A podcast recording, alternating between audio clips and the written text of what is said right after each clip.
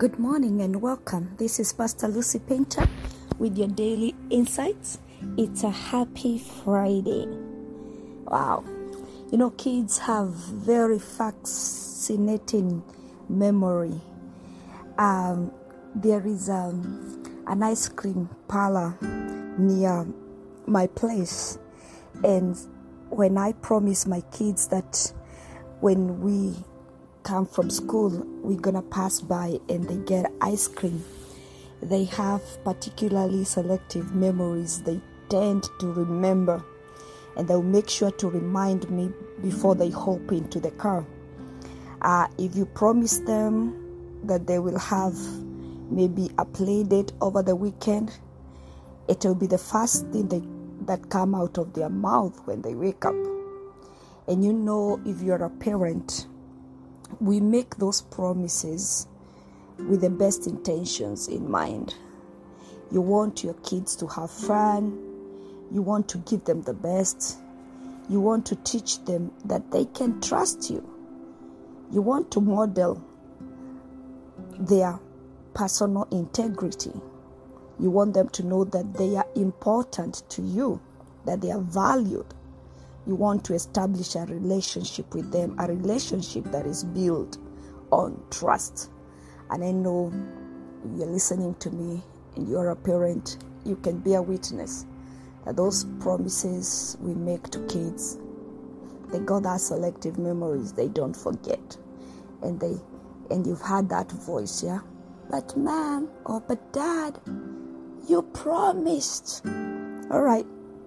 So the story we are going to read today occurred a short while after the events of Genesis 17:21, where God said Sarah would give birth a year later. In the story we are about to read, Sarah is not pregnant yet, so it could only have been a few months after that promise. So Genesis 18 verse 1 to 22 says, "Then the Lord appeared to him by the terebinth trees of Mamre, as he was sitting in the tent door in the heat of the day. So he lifted his eyes and looked, and behold, 3 men were standing by him. And when he saw them, he ran from the tent door to meet them, and bowed himself to the ground and said, 'My Lord, if I have now found favor in your sight, do not pass on by your servant. Please let a little water be brought and wash your feet and rest yourself under the tree. And I'll bring a morsel of bread that you may refresh your hearts. After that you may pass by, inasmuch as you have come to your servants.' They said, 'Do as you have said.' So Abraham hurried into the tent to Sarah and quickly make ready 3 measures of fine meal, knead it, and make cakes. And Abraham ran to the herd, took a tender and a good calf, gave it to a young man, and he hastened to prepare it. So he took butter and milk and the calf which he had prepared, and set before them. And he stood by them under the tree as they ate. Then they said to him, 'Where is Sarah your wife?' So he said, 'Here in the tent.' And he said, 'I will certainly return to you according to the time of life. And behold, Sarah your wife shall have a son.' Sarah was listening in the tent door, which was behind him. Now Abraham and Sarah were old, now well advanced in age, and Sarah had passed the age of childbearing.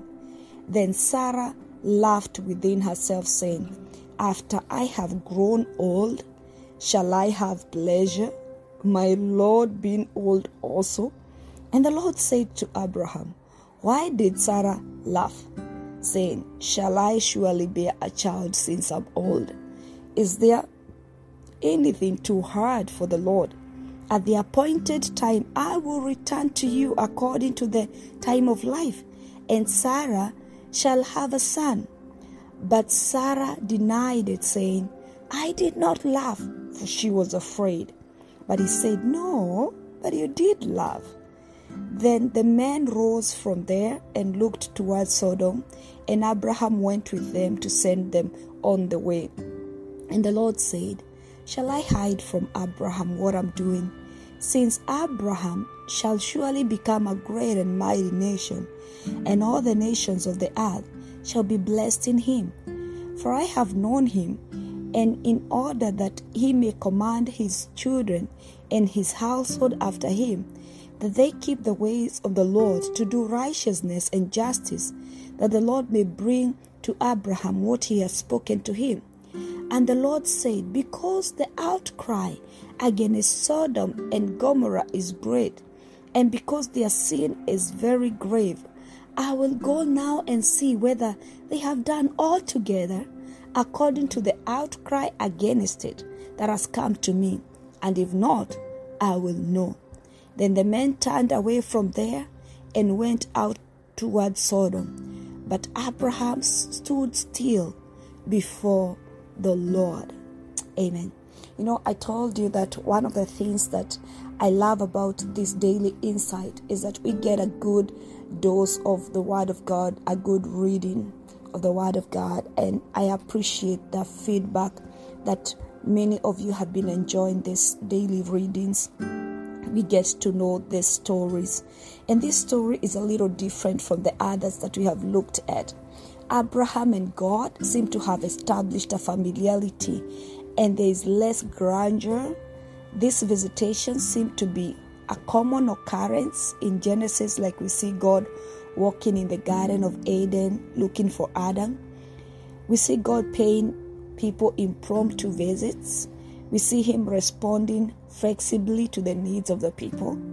And in this story, we've seen Abraham sitting under a tree in the heat of the day, under the tent in the heat of the day, perhaps wondering if they really will have a child, because God had already given him a promise that is yet to be fulfilled. And by this time, when we are reading this story, Abraham has fulfilled his part of the covenant. He has already circumcised his household, including himself. And then here are strangers appearing out of nowhere. I imagine he could have seen them approaching. And if they had been regular visitors, I don't know whether he could have had this same reaction.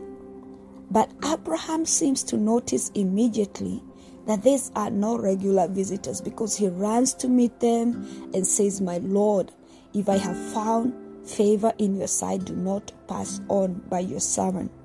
Abraham had 2 encounters with the Lord before. He had to have known this visitation was special. And we see this even from the urgency and the great sense of hospitality that he extends to them. And even after this hospitality, it got to the time for Abraham to know the purpose of this visitation. And the Bible says that they asked him, "Where is Sarah, your wife?" I don't know if you notice that they called Sarah by the name she had been given not so long ago. They didn't ask for her name, but they already knew it. Because maybe, I'm just thinking out loud, this was not their first visit. This was maybe a second visit. They had come to reconfirm. They had come to reaffirm the promise of the Lord, the promise of regeneration, that Sarah would have a child. You see, it had not been long since the first promise was made, but the Lord chose to remind them that he had not forgotten his words.